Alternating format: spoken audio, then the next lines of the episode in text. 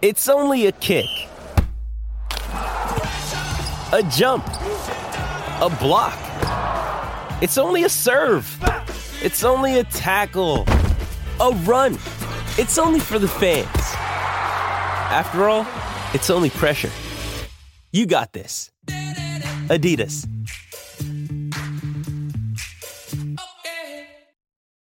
Why take one vacation with the family when you could take all of them? With Royal Caribbean, you don't just go to the beach. You visit a private island and race down the tallest water slide in North America. You don't just go for a road trip. You ATV and zip line through the jungle. You don't just go somewhere new. You rappel down waterfalls and discover ancient temples. Because this isn't just any vacation. This is all the vacations. Come seek the Royal Caribbean. Ships Registry Bahamas. I'm Alex Rodriguez. And I'm Jason Kelly. From Bloomberg, this is The Deal. Each week, you'll hear us in conversation with business icons. This show will explore deal making across sports, media, and entertainment. That is a harsh lesson in business. Sports is not And, uh, as simple you know, I- as bringing a bunch of big names together. I didn't want to do another stomp you out speech. It opened up so many more doors. The show is called The, The Deal. Listen to The Deal. Listen to The Deal on Spotify. Hello and welcome to the last word on Spurs. We hope you're keeping very, very safe and well. Thank you so much for joining us as we bring to you the big match preview here on Last Word on Spurs as we build up to the visit of Brighton at the Tottenham Hotspur Stadium on Saturday. In this jam packed show, we'll be discussing the headline news of the week so far, where Tottenham Hotspur have decided to freeze season ticket prices for the upcoming 2023 24 season. We'll be also discussing Cristian Stellini's management and what we would hope and like to see change from Goodison Park to the Tottenham Hotspur Stadium on Saturday and whether he will make those necessary changes. We'll also be discussing some of the outer form players at the moment, Heung-Min Son, Dejan just to give a mention to. But look, we're going to be honest with you and say there's a number of players that have been out of form this season, not only those two men. And is there an opportunity finally for Arnaut Danjuma to pull on a Tottenham Hotspur shirt? Right, lots to get through here on Last Word on Spurs. Delighted to be joined by John Wenham over at the White Rose returning, Antony Costa's Blue's very own back on Last Word on Spurs, and always keeping us entertained and always, always keeping us on our toes. We've got the wonderful Jah Wobble on this show. Two musicians, one man who loves the youth. We're in for a stormer here on Last Word on Spurs. But we have to open up with what was the breaking news on Wednesday, and that is that Tottenham Hotspur have frozen season ticket prices for the next campaign in light of the ongoing cost of living crisis and amid serious fan unrest around the football club. Now, it must be said that the decision from the club will come as welcome news to supporters. As clubs such as Man United and Arsenal have already elected to increase their prices for the next campaign. A statement on Spurs' website read, We should like to take this opportunity to thank our ticket holders for their support throughout the current campaign. The focus is now getting behind Cristian Stellini, the coaching staff, and the team for the remaining games as we fight for the highest possible Premier League finish. The statement went on to say, due to global economic events, we, like all other sectors, are not immune to rising costs and disruption to supply chains, along with higher energy prices. We are, however, acutely aware that everyone is also currently impacted by the rising cost of living. With this in mind, and following consultation with the Tottenham Hotspur Supporters Trust, we can confirm that season ticket prices for the 23-24 season will be frozen. We recognise and greatly appreciate the ongoing commitment our fans continue to make in showing their support for the team. And the club went on to say that also they shall be working with V12 Finance to offer payment option to supporters wishing to spread the cost of their season ticket across 10 months, subject to approval. Payments will commence in June and continue for a further nine months. Now, I do want to just say, um, the THST, we have them regularly on here on Last Word on Spurs. They get a huge amount of flack and criticism for not doing enough. And it's fair to say they have played a major, major role in ensuring those ticket prices were frozen. So can we just give, you know, some absolute credit to the wonderful work the THST do? They're voluntary, they do it out of the goodness of their own heart, and they've made a massive, massive help here in ensuring these ticket prices remain frozen ahead of next season. But John, I'm going to come round to you if I can for your reaction because I know ahead of this show, you was building yourself up a bit of a form of defence for the fans and almost ready to be criticising the board for their lack of clarity so far on the season ticket prices. It's almost like they read the script, John, because they seem to know what you're going to come with, and they've now announced the news. So give me your thoughts on it, John, and how you feel about now we're finding out those prices are frozen for the upcoming season. Yeah, hugely surprised and, and positively surprised because we'd seen the report from Matt Law last week saying that Tottenham were considering a sizable increase to already the most expensive season tickets in the Premier League, possibly in Europe. Um, so I was obviously delighted that Tottenham have gone, you know, gone back on any thoughts they had about upping the prices, um, because that would have been plainly unacceptable, and that would have been a tipping point for many fans that have remained uh, on the fence so far in terms of the ownership of the club. Um, so I think the club had to freeze the prices. There was no way they could tangibly up the prices of already very, very expensive tickets. So I'm pleased they've decided to do that. Huge credit to the Tottenham Hotspur Supporters Trust for the work they do behind the scenes in ensuring that us match-going fans do get, um, you know, to support the club and uh, are not priced out in a way. So, so I was pleased with that. Just on season tickets, though, Ricky, I think it comes to a bigger question now of what are the actual benefits of being a Tottenham Hotspur season ticket holder. Okay, so unless you are in the top, say, 2,000 to 2,500 loyalty point holders, you will not get away tickets. They get taken up by the, the, the, fans with the highest loyalty points each season, and it's a kind of closed shop as to those fans getting the tickets. So others pay their money, and you pay it all up front in one go. I know the club do have some sort of finance option as well, but the, the idea is that you pay it up front in advance. What benefit do you get? I said you don't get away tickets. You're never going to get into that group, select group that do have the allocation of away tickets. Um, so you're just paying up front, and uh, tickets you can get for almost every game on the ticket exchange. I know, and you told me this season you've had no problem even for likes of Arsenal and other big games of just getting tickets on ticket exchange as a member. So I'm starting to question what the benefit is. You just give the club all your money up front. What do we see in return for that? What what tangible benefits do we get a season ticket holders? They're going to ask me to pay 1,200, 1,300 up front, but what are we actually seeing from that? You know, I, I don't know if it's actually worthwhile. I need more um, being a season ticket holder, I, understand in the past you could sit with a group of mates and that sort of thing in the old stadium. That's been really diluted with the move to the new stadium. That doesn't really happen anymore. So I just wonder if many, despite the price not increasing, will bother to renew next year when they can get tickets just as easily being a member. And I'm going to come round to you. Absolutely great to have you back on Last One on Spurs. Always a pleasure. Love having you on. We know a season get Tottenham, who have not won a trophy in 15 years, is already among the most expensive in the country and there had been widespread reports of a possible hike to the prices heading into the 23 24 season. But it looks like Spurs have ultimately now had to read the room, given the serious fan unrest that we find at the moment. So I'd love to get your thoughts on it, and that this move now marks the second year running in which ticket prices have remained the same by the club.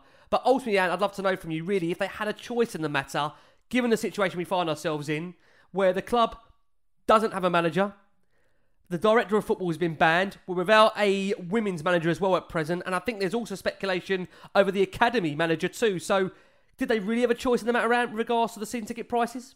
Unfortunately, they couldn't have no choice, mate. Um, I think if there was a new manager in, a new set of eyes, so to speak, on the club, then you might you might say, okay, they might up it a little bit because they can see a vision, um, but not not they could I think they've done the right thing today by, by freezing the prices. Um, I know a lot of my friends are are quite relieved of that because again, you know, we're we're in a world now where it is the cost of living crisis, and going to watch Tottenham is a crisis. Do you know what I'm saying? So, I think for us, how they how they dealt with it today, yeah, they had to, they had to, and coming to what John just said, you know, Tottenham Hotspur Trust, fair play to them for standing up for what they believe uh, and being a voice of the fans and stuff.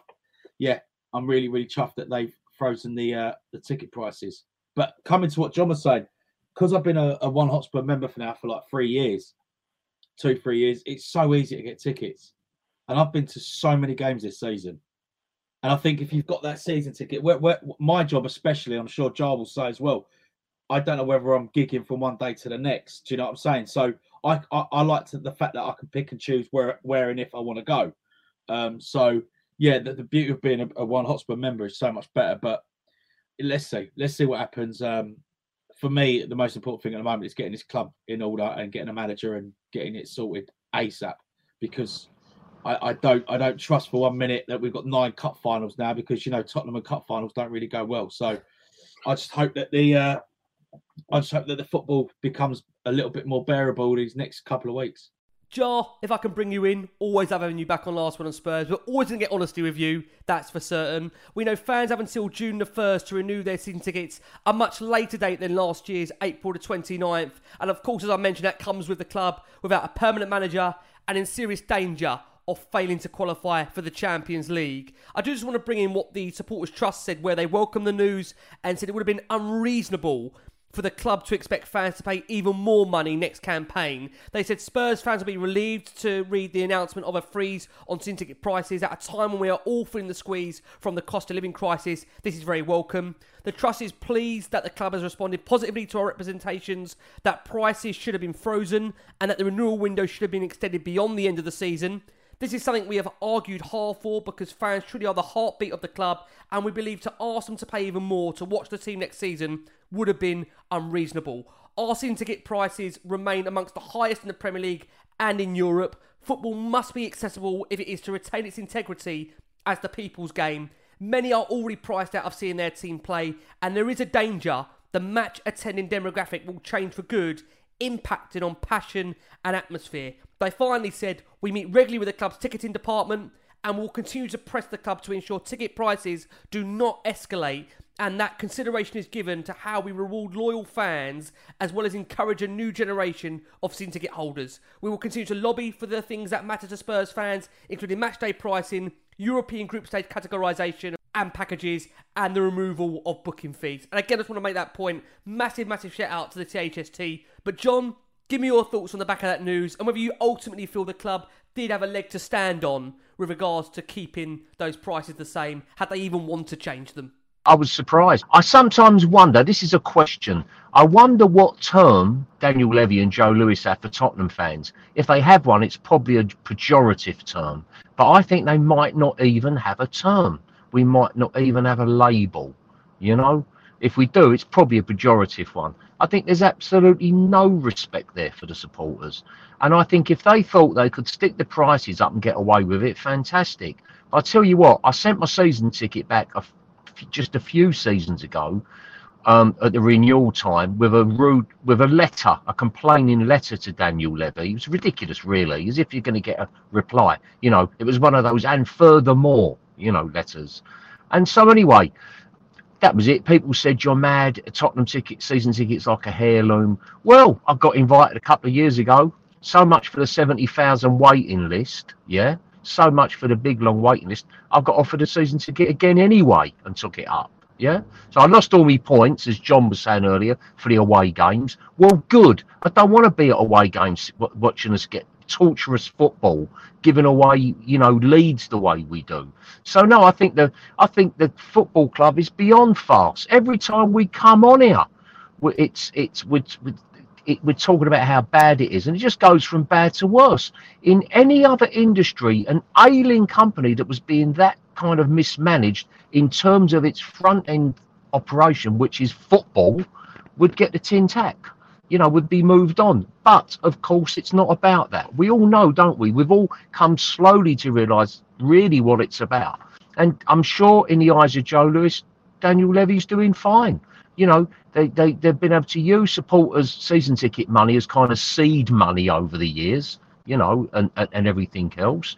They've not, I don't, as far as I know, they've never put in a huge amount of money themselves as such. So they've been very clever till they get to the point they get the the, the stadium built on on basically with a mortgage paying for it, you know. So it's you know it, it's, it's happy days and they're building a big brand.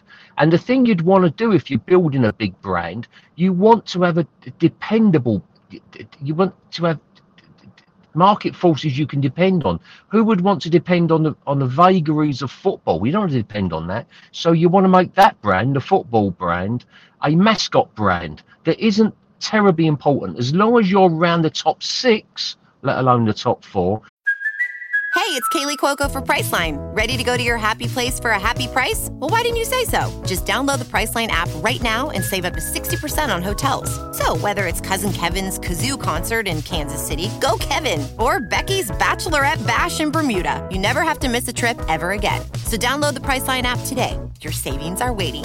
Go to your happy place for a happy price. Go to your happy price, Priceline.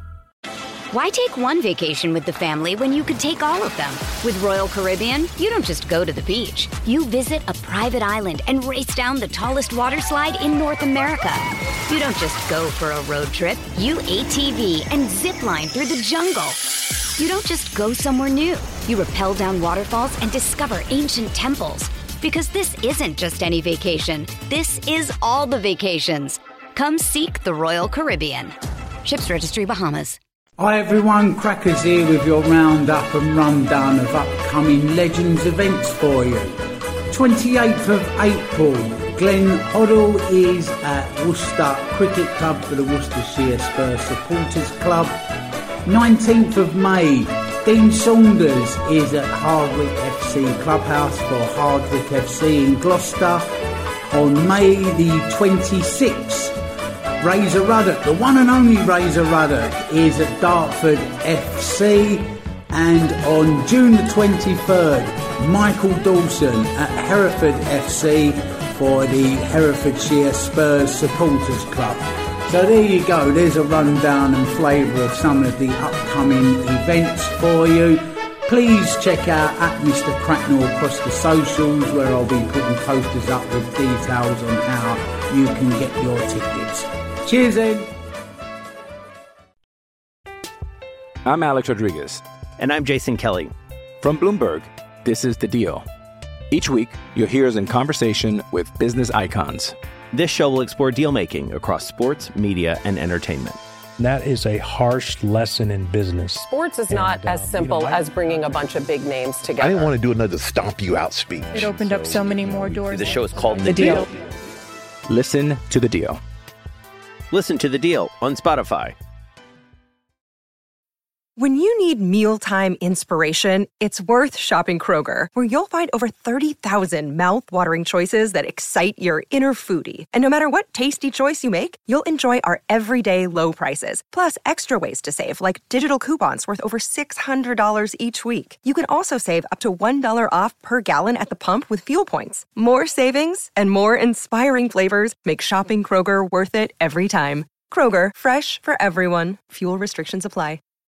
This episode is brought to you by Shopify. Whether you're selling a little or a lot, Shopify helps you do your thing, however you cha-ching. From the launch your online shop stage, all the way to the we just hit a million orders stage. No matter what stage you're in, Shopify's there to help you grow. Sign up for a $1 per month trial period at shopify.com slash special offer, all lowercase. That's shopify.com slash special offer.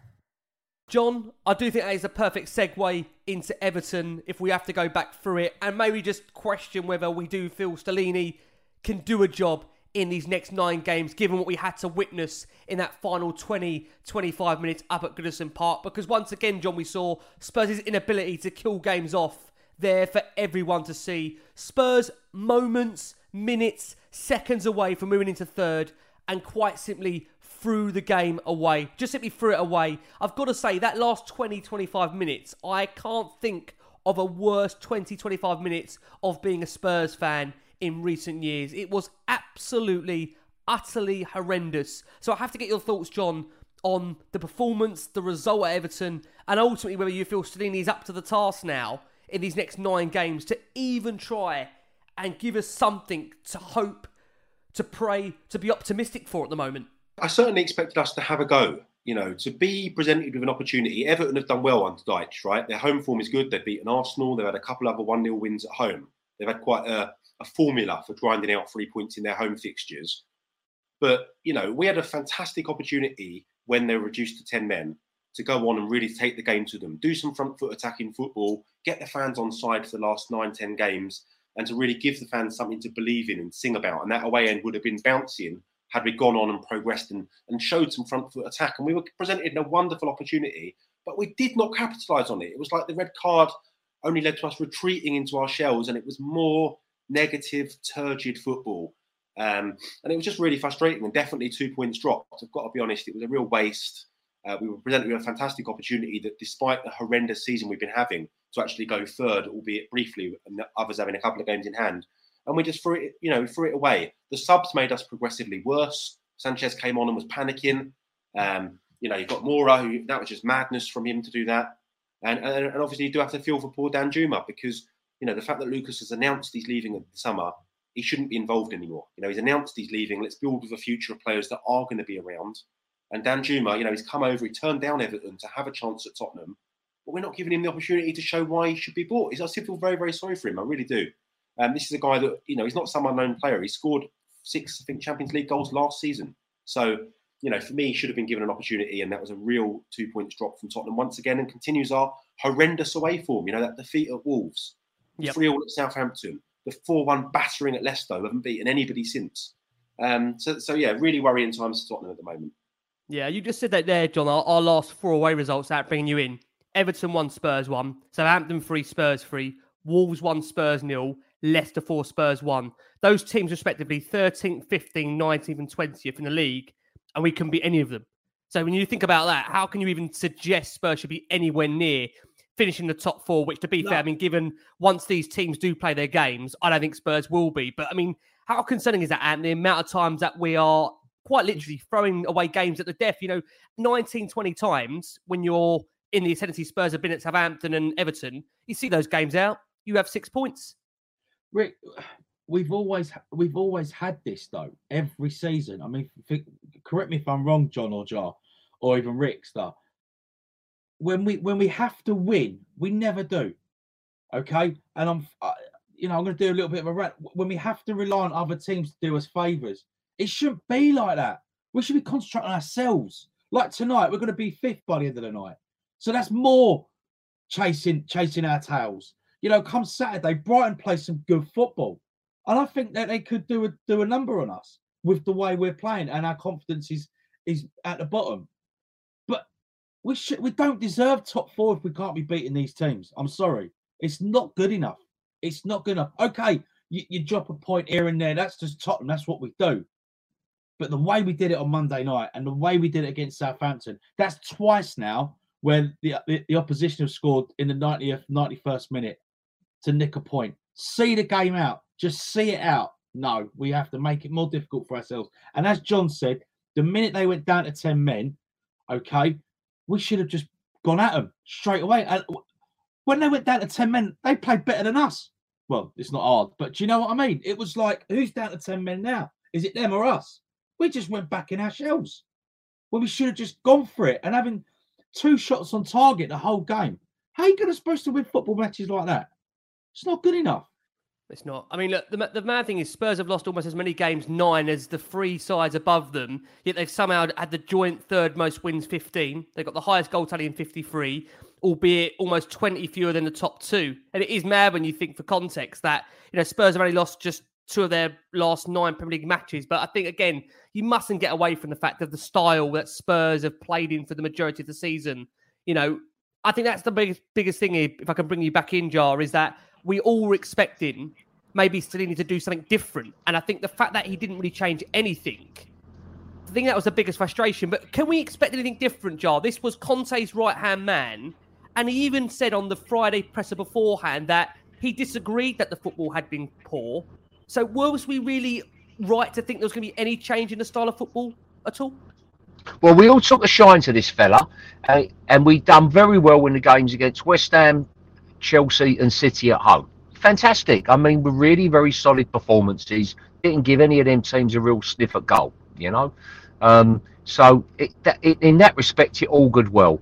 I knew it was, you know, it was bad, and that he was just going to be Conte's man when I saw the lineup because what you would want is an indication what any proper team would be finding a left-sided youngster to come and, and, and be trusted from the academy yeah you know you would you, you wouldn't go with Perisic now you know he's just he's Perisic Conte signing not good enough Not, not. We all had wondered what it'd be like in the Premier League, he, especially defending. He's not got enough about him. He hasn't got enough pace and athleticism to get past people. He is not a bleeding left back. That's obvious. So any any team worth its salt would rearrange. It would either bring in a youngster to play left wing back, or it would somehow it would do something tactically clever and thicken up the midfield.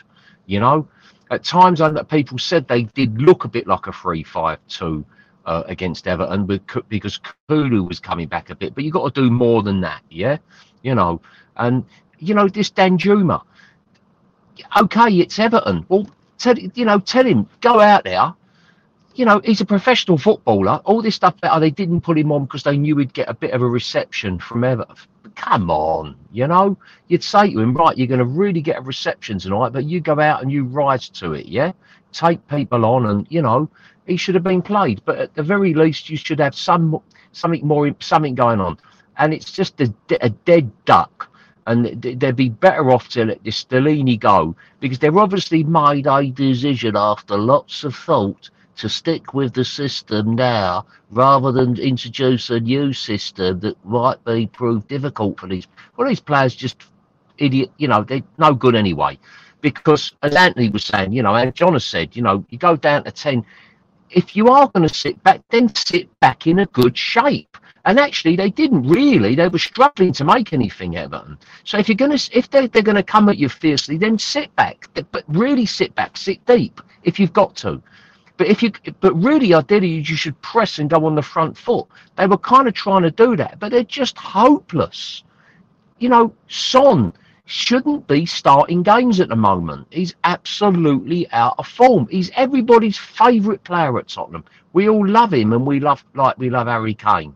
You know, the only one who come out of any credit was Harry Kane because Harry was determined to get something from the game, and what he done going down holding his face, all this criticism he gets, we'd all do that playing football. You know, even in a bleeding five-a-side would try and get gain an advantage. You know, that's football. You know, so, you know, he was the only one. None of them, you know, Kulu looked absolutely lightweight. You look at the stats, they, they were just so weak. It was just so easy. The same old Tottenham, weak on the second balls, yeah, getting just nudged aside by a team who wanted it more. You know, it's, it's the same old Tottenham. This crept into the Tottenham DNA from the 70s. I've seen it creep in. It's not the last five years. It's not the last 10 years. It crept right back in. The game I saw it start with was Derby County at home in an FA Cup replay. We went 3 1 up. They put us under pressure. The crowd got on, on Spurs back and we crumbled and got beat 5 3. And it just crept in.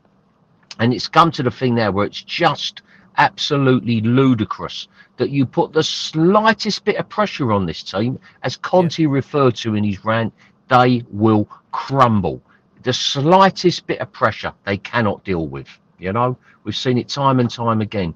So you, you're going to really need to who the next manager is is kind of immaterial. The game management, John, I have to say, in that last 22 minutes, I mean, to allow an Everton side in the relegation zone to dominate us and dominate us when we had the goal advantage, we had the extra man advantage, and we should have been really trying to assert some kind of control in that game. You know, Spurs, we had only three touches in the opposition box when they went 1 0 up compared to Everton's 13. And they had 22 touches in the final third, with Everton coming in at 79 and uh, and them hosting or edging the position at 52% to 48. I just, when I read this stuff, John, I'm, I'm baffled as to how this seems to be allowed to happen. It's not the first time we saw it under uh, unfortunately, we've seen it under uh, Mourinho as well to some degree. Harry Kane has spoken about the fact that there does seem to be this admittance that we do seem to, as players, naturally fall into this habit of falling back far too easily.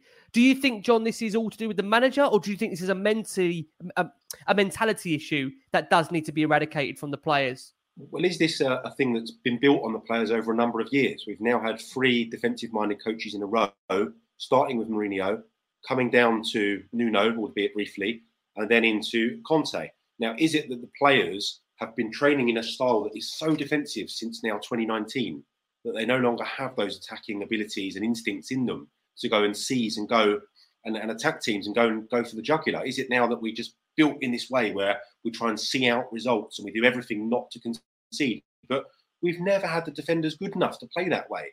You know, it's all well and good hearing about what Conte did at Inter or, or, Chelsea or Mourinho did at Chelsea or whatever, when they had the likes of Carvalho and Terry and Gallas. We've never had defenders of that level in recent years. You know, the closest we had was, the partnership of, of Alderweireld and Vertonghen, but that was during the Poch time. Um, we've never had a solid backbone of defenders. So this insistency on playing with three as well, when we haven't got two good ones, it is really, really worrying. And that was the thing I was probably looking forward to most about Stellini and Mason coming in was maybe we'd maybe bring a Pape Sarr into midfield and look to control the game further up the pitch, you know, and have just the two centre backs playing. But for me, this persistence with three at the back when we don't have two good centre backs is really worrying. I was at Hotspur Way two weeks ago and watched us beat Arsenal um, comfortably, play the better football with good homegrown young players. So we do produce the players. It's just about sometimes getting the opportunity for some of these players to come through. We mentioned earlier, you know, is there a left back or left wing back in the academy? For me, that's probably the weakest position we've got in the entire squad. We lost a very good young left back in Jaden Meghoma to Southampton last year. Um, he obviously left for financial reasons at the time and maybe because of a pathway to the first team. But uh, it's certainly an area where Tottenham invested in a new upcoming left back. It's why they wanted a boy called Thierry Small in January, if you remember the reports. Um, and I'm sure they'll look at him again in the summer. But yeah, left back is desperately an area in the academy we need to invest in. Um, and I hope Tottenham can address that in the summer because you know I expect Perisic to move on. I know he's got another year to go on his 180,000 contract, but I think he's the sort of guy that maybe doesn't need the money or won't hold us to ransom or make it difficult. I think if Inter put their hands up and say, "Look, will you come back?" I'm sure him, Tottenham, and, and Inter can agree something. You know, Ryan Sessegnon for me has never recovered from those hamstring injuries. He'd be one I'd be looking to move on with two years to go on his contract. Um, so we're left with, with, you know, obviously Destiny's coming in, and I hope that he's given the number three shirt. I hope he's given a full pre-season to to blend in because he looks very, very good in the Serie A highlights we're seeing. Um, um, but we, I think we do need another left back as well, or a left wing back this John, summer certainly. John, sorry mate to cut you there. Sorry. Um, yeah, we had Divine and Mundle Mundle on on the bench the other night. Now, yeah. give you should have just give him a run out. Give him a run out at one 0 up. Who knows what they would have done? All right, it's ifs and buts now and maybes. But yeah, as, as you said, when we started talking, more has come out and said, I'm leaving at the end of the season. So give give the two youngsters a chance. Give even 10, 15 minutes. Mm. But it comes on to my point, though, Ant. But we've got that. We've got Danjuma on the bench. The guy I think was in the Champions League team of the year last season. He scored six yeah. vital goals for them. It's it's yeah. baffling the non-selection of him. And I, again, I, w- I will bring it back to that. But just if I can come back to you, John, for a second on this, with Stellini, do we really expect him to change? Because ultimately, at the end of the day, wherever Conte goes, Stellini's going to probably follow him. So he's never going to really, you know, change the playbook really massively when that is all that he's known in terms of Conte's way. And again, I have to add this point that we're asking the players to prove they want to, you know, prove Conte wrong. But when you think about it, John, they've not really been given the chance to breathe because they've still got the existing management team there. So they've not had a chance really to overcome Conte leaving the club because most of the backroom staff are there. And these players have been used to working that way because Conte has been out for sustained periods of illness where he's been missing anyway. So for the players, really, apart from Conte not being there, nothing has really changed. So when I think about it on reflection, was we right to even really think there's going to be a massive change, John, on this?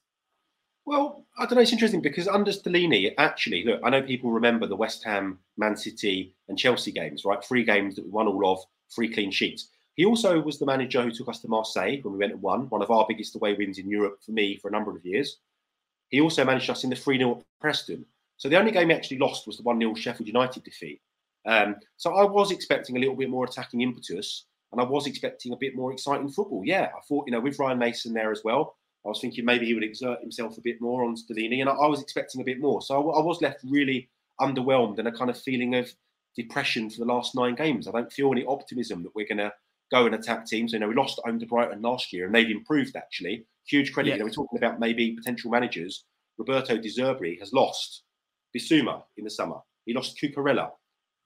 They've now lost Trossard in January. They just seem to continuously scout new and exciting players. Can I tell you one man, John, that seems to be pivotal there? Paul Barber. So I've lost Paul Barber. That now looking on reflection again, I, I can't quote what that man does day to day, but all I know is that subsequently, since walking into Brighton, he's made them a better football club. They have a succession plan when they lose players, they have a succession plan when they lose managers. And it is massively concerning when you look at when Paul Barber left Tottenham and you look at what Spurs' decision making has been like over these last four or five years. Don't tell me it's not a direct correlation in Paul Barber leaving the club to some of the horrendous decision making that we've made beforehand. There has even been reports, I think, and John, if you're qualified to say this as well. You know anything about this, but Spurs actually tried at one point to bring Paul Barber back. So I just wonder how much of an influence he's been missed around the club. And some, again, no disrespect, some might not, not understand his influence, but he was a very big figure at Tottenham in that boardroom. And I think he's a massively lacking figure right now that we could do with at the football club. Yeah, and actually, Ricky, it brings us nicely to a point Jah mentioned earlier about you know Tottenham DNA and people that are in the club that breathe and feel it like we do. Is the issue we've got? Remember Arsenal's Amazon documentary? We saw the cameraman before they played Spurs come in there and let it rip like all of us would do. Us, the listeners, every Tottenham fan. You know, that was somebody speaking from the heart. And I worry if we've got enough of these kind of people employed at the club that really drill it into players, what it means to wear the badge, what it means to go out there and play in front of those fans. I don't think we do. You know, we've, lost Paul Barber, who was a Tottenham fan, by, by the way. But you know, there's some people in the club. They brought in some in the summer from from up north and, and other places. I just worry if they have enough Tottenham identity in them that it rubs off in the players, and that every day they feel the the passion and how we would feel playing for the club. And I do think that's a big issue. I think at Arsenal, it's drilled into their players from a young age to hate Tottenham, to grow up not liking us, you know, to realise what it means. So when they come out in these games, they're ready. They're, they're, you know, those those away games for us at the Emirates, Arsenal come out so on top of us from minute one atmosphere is loud, and the players understand what it means. I'll never forget, we, we played them um, early in the season, and they just signed this guy, Lichtsteiner. He was like a, a right back from Juventus, older chap, right? He had no affiliation to Arsenal before whatsoever. Eric Dier just scored for us, went over to the Arsenal fans, giving it the shush and all that. He realised he needed to stoke the fans up, right? So he picked a row with Alli and Dier, even though he was a sub. He got what it meant. He got them back on side. He got the fans up for it, a bit of fight, a bit of passion. And then they got into us from that point onwards, and we lost the game 4 2. It was like a siege mentality that had been just put into him since joining the club. You know, you must take Tottenham, you must go out there. And I just worry sometimes we have the right characters at the club that, that put the Tottenham feeling into people when, when they come and, and play for the club. I really do. Well, I think that is the perfect time now to turn our attention to what is going to be a huge, huge game for Tottenham Hotspur on Saturday against Brighton, of course, at the Tottenham Hotspur Stadium. We are going to go for that break take you into that break, you're going to hear from Charlie Haffenden from We Are Brighton, who gives you a Brighton perspective on how he feels that game is going to go. With threats to our nation waiting around every corner, adaptability is more important than ever. When conditions change without notice, quick strategic thinking is crucial. And with obstacles consistently impending, determination is essential in overcoming them. It's this willingness, decisiveness, and resilience that sets Marines apart. With our fighting spirit, we don't just fight battles, we win them. Marines are the constant our nation counts on to fight the unknown. And through adaptable problem solving, we do just that. Learn more at marines.com. Okay, round two. Name something that's not boring. A laundry? Ooh, a book club. Computer solitaire, huh? Ah, oh, sorry, we were looking for Chumba Casino. That's right. ChumbaCasino.com has over 100 casino style games. Join today and play for free for your chance to redeem some serious prizes. ChumbaCasino.com. No purchase necessary. Full prohibited by law. 18 plus terms and conditions apply. See website for details. With the Lucky Land slots, you can get lucky just about anywhere. This is your captain speaking. Uh, we've got clear runway and the weather's fine, but we're just going to circle up here a while and uh, get lucky. No, no, nothing like that. It's just these cash prizes add up quick. So I suggest you sit back, keep your tray table upright, and start getting lucky. Play for free at LuckyLandSlots.com. Are you feeling lucky? No purchase necessary. Void where prohibited by law. 18 plus terms and conditions apply. See website for details. Hello, my name is Charlie Haffenden at JournoHaff on Twitter, and from a Brighton perspective, this weekend is pretty exciting for me. Uh, I think this fixture has been a pretty decent one over the years, uh, especially over recent seasons, but at the moment it's the best it can probably ever be, uh, at least from our perspective, because Roberto De Zerbi has got us playing some remarkable football. It's uh, something we've never really seen is a level this high. I mean, this is the best Brighton have ever done in a Premier League season, in a top flight season in their history. We are, of course, without a major trophy in our history. So to see ourselves at the moment in a genuine fight for Europe is an incredible achievement. This game for Brighton is huge. It's huge for Tottenham as well because sides are closing in. Manchester United, of course, on equal points despite playing two less games. But Brighton have also played two less games, four points behind at the moment. This could genuinely be a huge uh, result for how the European football ends up this season. Whether Brighton Spurs get Europa League, whether they get Champions League, whether they get Conference League. It really is that tight at the moment, especially with the likes of Aston Villa, Liverpool, Brentford below. Chelsea, I think, out of it now, as well as Fulham, but plenty of teams in the mix. Uh, but in terms of this game itself uh, and team news and how Brighton might set themselves up, well, they're unbeaten now in the last five games. Win, draw, win, draw, win. And away from home, we're actually playing pretty well. Of course, last season, away at the Tottenham Hotspur Stadium, we did get a victory, a pretty famous one. Um, Leandro Trossard scoring very late on, and we kind of dominated that fixture, to be honest with you, and, and deserved to win it. So I'm very glad we did. However, the last time the two sides played, it was a 1 0 win to Spurs. It was the reverse. Uh, I was at that particular game, and probably again, Albion did better and probably deserved a bit more. But as so often we have seen with the Seagulls over recent campaigns, sometimes it doesn't quite end up the way it probably deserves to be. Um, but nonetheless, you did get the three points in that one. Will you do that this time? I'm not too sure about that. And the way Brighton line up is pretty effective, to say the least. And it's not just players of experience that you expect to do well, it's youngsters that a lot of people haven't heard of. Or at least if they haven't heard of them, they probably wouldn't have done about a year or two ago. They really do break through. The, the scouting system is sensational at the Amex. The way that Tony Bloom, the owner, Paul Barber, the CEO, they run things is uh, is a model that probably every team in the Premier League should be following, unless they're above us at the time, like uh, a Manchester City and Arsenal. Probably the only two at the moment. Not that you want to hear that, but probably the only two that are, are being run in a better way. Maybe they're not. Uh, but yeah, looking at starting 11, rambling on now a little bit too much about ownership. Um, I just do love the owners. Jason Steele goal is a weird one because you might remember from that Sunderland Till I Die documentary a few years ago, he was the goalkeeper that was shambolic. You know, people took the mick out of him and, and how bad he was. But now his distribution has made him a player that Brighton can genuinely rely on between the sticks. He's been really effective. The back four's been pretty effective as well in terms of playing out from the back. The way that Roberto De Zerbi lines up his team is passing out patiently until the opposition is drawn in with the press, and then the defenders, the likes of Lewis Dunk and Levi Colwill, Adam Webster, the likes, will play a, a, a, pass normally across the floor but with pace beyond that line of attackers that are pressing, and all of a sudden, three, four players have disappeared from the opposition, and we can push on forward, and that's when the pace picks up. So I'm expecting Stealing goal um, Estupiñán at left back, Duncan Colwill at centre back, and then Joel Veltman typically is our right back at the moment. Tariq Lamptey's caused some nightmares for you over previous years, but his fitness at the moment isn't quite there. Uh, in midfield, it's likely to be a, a, duo of Alexis Mac Allister and Moises Caicedo in the middle, as well as Pascal Gross, who can run for days. He's got so much energy despite the fact he's approaching or is already 30, I believe.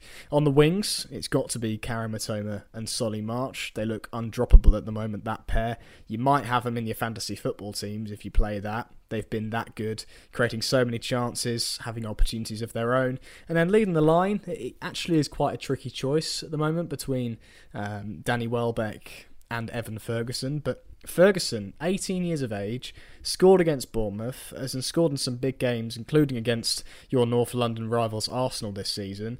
I'm backing him to play again. Uh, when he's fit, he just seems to be so well rounded and so mature for his age, and I think he will start and quite potentially score yet again in this game. Uh, in terms of score prediction, I think Albion might just edge it at the moment. In terms of confidence and the way the fans are feeling, I think our atmosphere in the away end is going to be great. Of course, an FA Cup semi final soon against Man United in a couple of weeks, also in North London. There's so much ex- excitement at the moment. So um, I think Brighton will just about edge it and win 2 1 the Tottenham Hotspur Stadium. Uh, but best of luck for the weekend. It should be a good game regardless of the results. And if you want to see any more from me in the lead up to or after the game, you can follow me on Twitter at JournoHaff. Take care.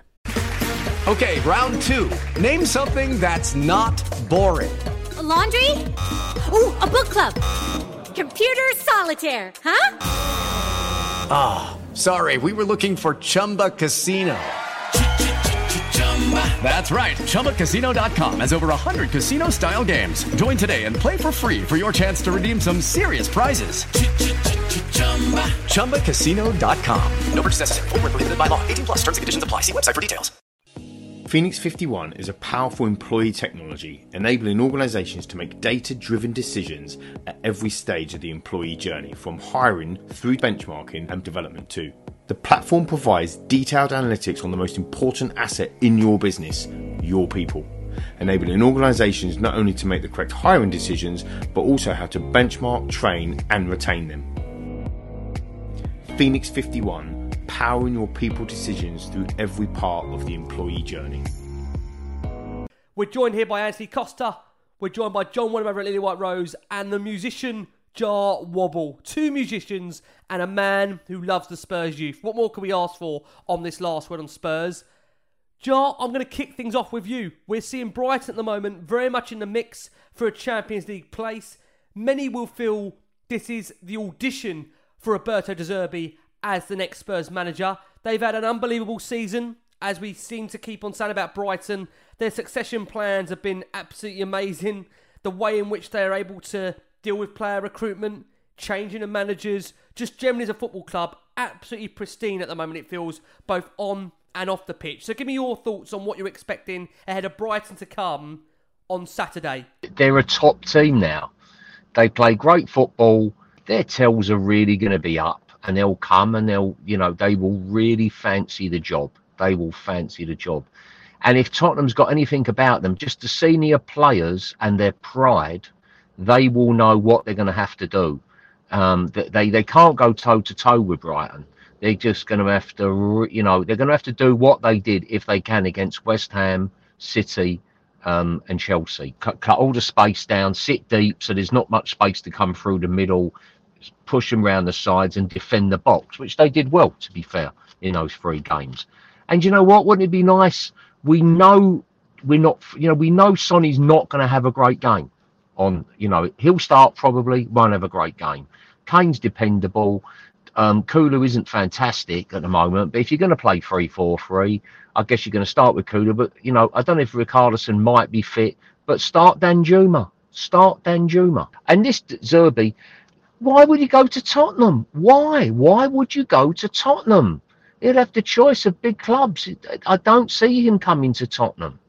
You know, no manager worth their salt who's who's thinking of their career path will go to Tottenham, and, and unless it's you know a different a Brendan Rodgers now, whereas he would have turned us down two or three years ago. Brendan Rodgers now would would be a, you know would probably take it. Maybe Pochettino, if he doesn't get Real Madrid, would possibly take it. But we, you know, we're looking ridiculous. We're looking ridiculous. The fact we were still in the top four until very recently was like one of those freak mathematical equations you get. You know, every now and then you'll see on Twitter a freak mathematical equation that doesn't make any sense. And it's just a freak mathematical that isn't going to last. I think we probably won't even get Europa League this year. You know, I think we're, we're really fold. So let's just see if they've got anything about them where they can just have a bit of fire in their be- bellies and know what they've got to do and just look be the underdogs going into it, playing at home and get stuck. Because if we go two, if we go a goal or two down, the crowd are not going to stick with them. It's going to get very, very ugly. As you mentioned there, Jah, that if Spurs were to go a goal down, the atmosphere in that stadium is going to massively, massively. Well, it's already going to be fairly flat, in my opinion. I just feel that you know, you look at the nature of the ticket take up for the game. I mean, I don't need you to. T- I don't need you guys to obviously see this as well. There's a huge amount of tickets on the exchange where, again, there's a great opportunity there to go and support the team. And again, I have to make this point that everybody's got their own right to feel how they want about the club. Everybody's got their own right to do what they feel they want to do in terms of however they want to, yeah, support the team, back the team, make their feelings known. I'm keen to know from you, John, ahead of Brighton. We've got so many players that are off form at the moment. You mentioned Kulusevski. Obviously, we know we've got the situation with regards to Son right now. I just wonder, Danjuma is waiting for his opportunity, waiting for his chance. I think the big question is, if you're Stellini, what do you change on Saturday? What do you change to give supporters hope that they're going to be behind them? Because I, I agree with what Jah said at the opening um, intro, that as soon as that team dropped for Everton, I think fans felt, well, nothing's really changed there. We've picked a very much Conte 11, And I'll be honest, you, even watching the game, you would have thought Conte was still managing the team. I even had conspiracy theories in work this week that Conte was still managing it in Italy. That's that's the most maddest thing I heard. So, what do you want to see John change on Saturday from Tottenham for Brighton? I think we'll have to see some natural changes because obviously Lucas is suspended, so that's one player out of the squad.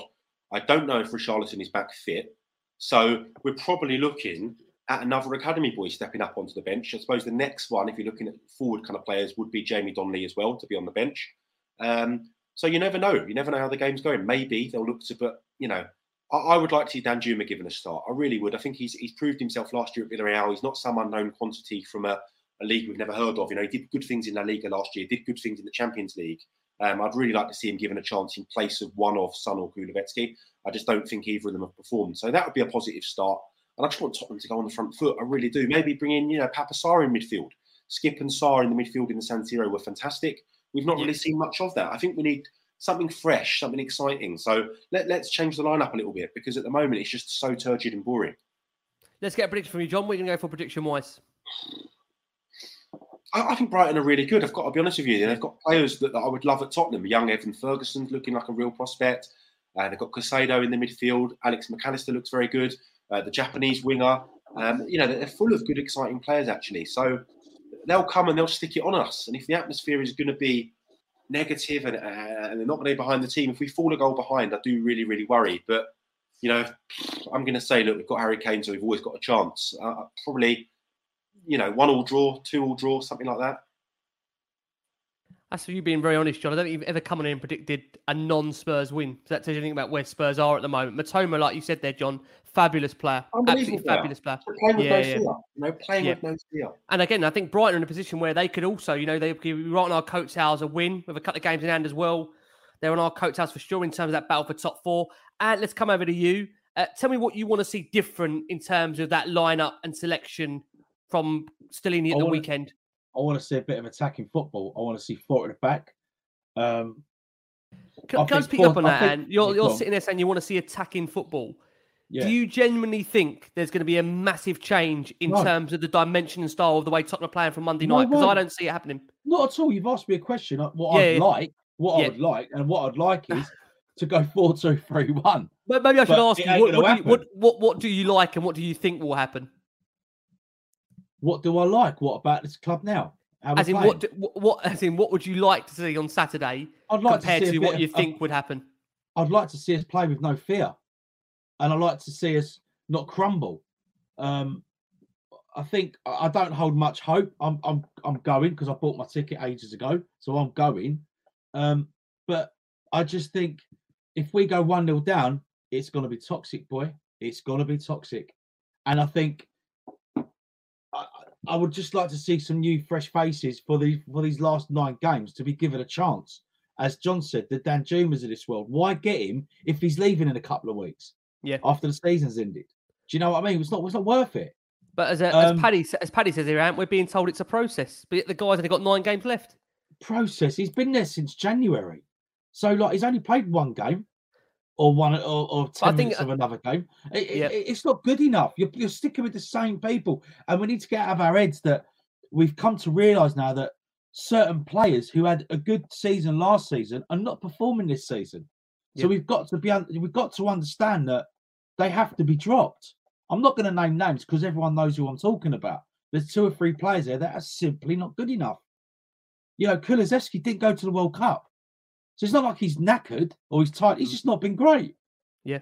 But you know, imagine me saying oh, I'll drop Kulusevski. Everyone's going to go, "Oh no, you can't say that because he he Well, I- assisted I- in listen, 20 games again, ago." You have to question, you know, does nat- the nat- nature of Son's form. I mean, Son to me, I hate He's to not say been this. good enough this I hate to say this. Son reminds me of the Dele Alli at the end of his Yeah. tenure, where he's completely fallen off a cliff. And I don't want to write Son off because he's shown for only from seven or eight months ago. This guy won the Golden Boot. So I would Yeah. like to think it's just a one-off season, and he will come back stronger. And I put it down to maybe the coaching and the way we're being set up to play that might be having a detrimental effect on his game. But uh, again, But then you look at Sonny for South Korea; he's unbelievable. yeah. He's unbelievable. aga- He's the Sonny again, again, again, is this back to again the system that these players are being deployed to play? We I shall think see. it is.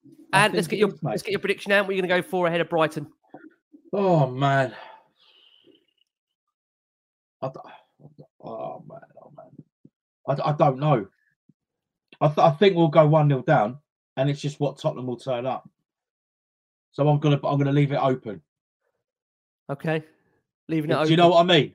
Yeah, I Sorry. understand. I, I. I, No, ain't it's gonna sit and go. Oh, we're, we're going to play some great football because I don't. I don't trust it. I Yeah, don't believe I, I-. I can honestly say I think people were actually dreading the game, which is actually massively concerning. But look, that's the way the nature where we find ourselves in. Uh, John, you kind of gave us the obituary before we even started here about this game against Brighton. So I'm, I'm intrigued to know, Jah, from you, what do you want to see different? I would actually just think, okay, we're going to have to. We haven't got a creative, really creative player. You're not going to start with Divine. You just know that. But just maybe they might they might give the likes of Danjuma a run out.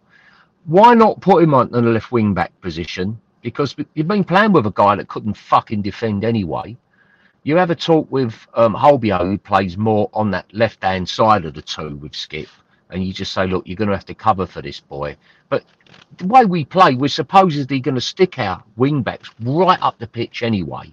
So put a, put a, left-sided guy, tell him to attack as well and have fun. Have Porro w- really wide. You've got no options there anyway, you know, because everyone else is injured. Get him, you know, get him wide. Richarlison, if he's fit, start with him, and have Kane drop in deep. Uh, you know, um, you know, and I would I would actually drop Sonic as well. To be fair, you know, and you're just looking to get balls in. Richarlison lead the line and give Harry Kane a completely free role. You know, which he tends to have nowadays anyway. To be honest, and if you did something a bit radical like that, you know, just a bit radical, you'd have a chance. But I don't think they will. It'll be the same turgid, bloody starting line with that. You know, if you if you if you did that, you'd have a chance to win the game three one or something. You know, you could you could surprise them a bit with the with the vigor that you go about them. You know, Kane spreading the ball out wide. Richarlison can be a proper battering ram. That guy, he can bully centre halves and do something. You know, and you can be getting balls into him. You know, so you you know you're basically playing. You're dropping Kane back into into midfield a lot more. You know, from that position, and um, you know to thicken the midfield up which he kind of does anyway. Richarlison through the middle, which we haven't really done with Kane alongside him. That I can maybe I'm wrong. And as I say, I'd be having the two the, the, the two wing backs push right up. You know, I'd John, I've got, I'm going to right ask you two quick questions, John, before we close it. John, we'll go around and ask this. John, uh, well, first of all, obviously, the prediction for the weekend, what are you going to go for in terms of the prediction, John?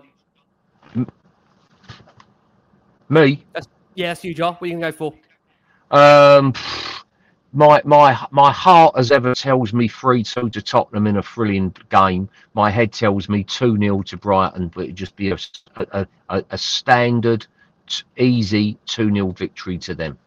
Okay, and final question, Jah. Who do you want as the next Spurs manager? Yeah, again, it's a difficult question because, as I've said, you know, it kind of makes it's like saying, you know, here's here's a sinking liner. You know, um, what who do you think should captain the sinking ship?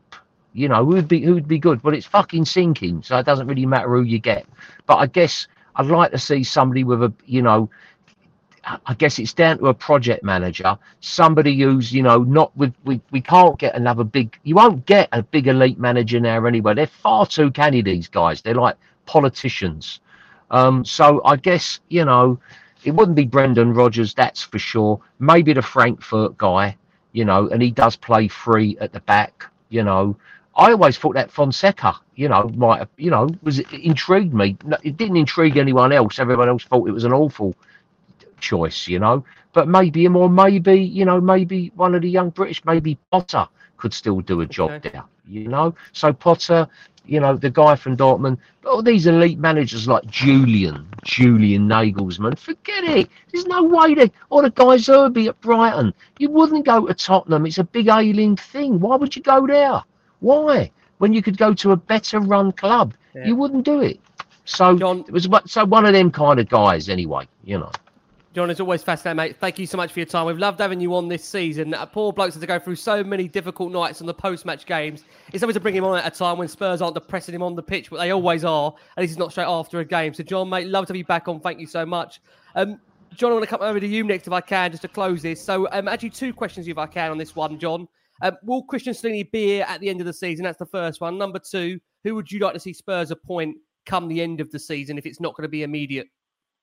Yeah, I think uh, Cristian Stellini will certainly still be here till the end of the season. I think they've made their mind up on that. So you know they, they've made their bed and we'll see what happens. But uh, in terms of managers, for me, Jah's not going to be happy with me, but he uh, he ruled out two of my three choices. For me, you know, Poch probably my first choice. Nagelsmann, I think the club should be interviewing. I think he's a really exciting, young, progressive manager. And my third choice would be asking the question of Roberto De Zerbi. You know, I've, I've heard that we can't attract a manager, and why would he come from Brighton? Well, look, do you want to come and live in London? Do you want more money? I still think we're an attractive proposition if sold correctly. Interesting. And let's close it with you, mate. Same kind of questions to you. Do you think Steenie will be here come the end of the season if we've Yeah. got more Goodison Park to come on Monday night? And who do you want in the hot seat come the summer? Uh, yeah, I think I'd just come on to what John's saying. I think he will be because the club haven't got doesn't know what's going on at the moment. You see Chelsea today interviewing Enrique, and he look like, looks like he's going to get the job. They've sacked the interim manager and got Lampard in. They, that's you know they've moved quick. Do you know what I'm saying? Um, for me, who do I want in? Uh, I don't know. Uh, do you go back to Poch? Maybe. Uh, is he enough to keep Kane? I don't know. Probably. Nagelsmann, exciting manager, but again, why would you go from Munich to come to Tottenham and get and ruin your reputation? I don't know. It, it's so tough now. It's Yeah. so tough, and I'm just sitting there going, who's going to come here now, knowing that what Conte has said with these players that we've got, unless they don't move on. I If also they can't implement their own Yeah. plan. I also do think just to close it, you know, at the moment, how can we even be, you know, talking to managers in relation to a situation where you've got the managing director of football that is banned, and ultimately any manager that wants to come to Tottenham, they've got to know what the plan is. They've got to know what the situation is. They've got to know who they're reporting into. They've got to know the structure of the club. And I don't I know would- how they can do that when they don't know who Yeah. the manager, who the manager's going to be, and who the sporting director's going to be. I just don't know how they Oh, can do that. I know, I know. I- I'd love exactly. It's a mess. I would love, I'd love the Zerbi. I think, Yep. From what I've seen him this season, has been brilliant.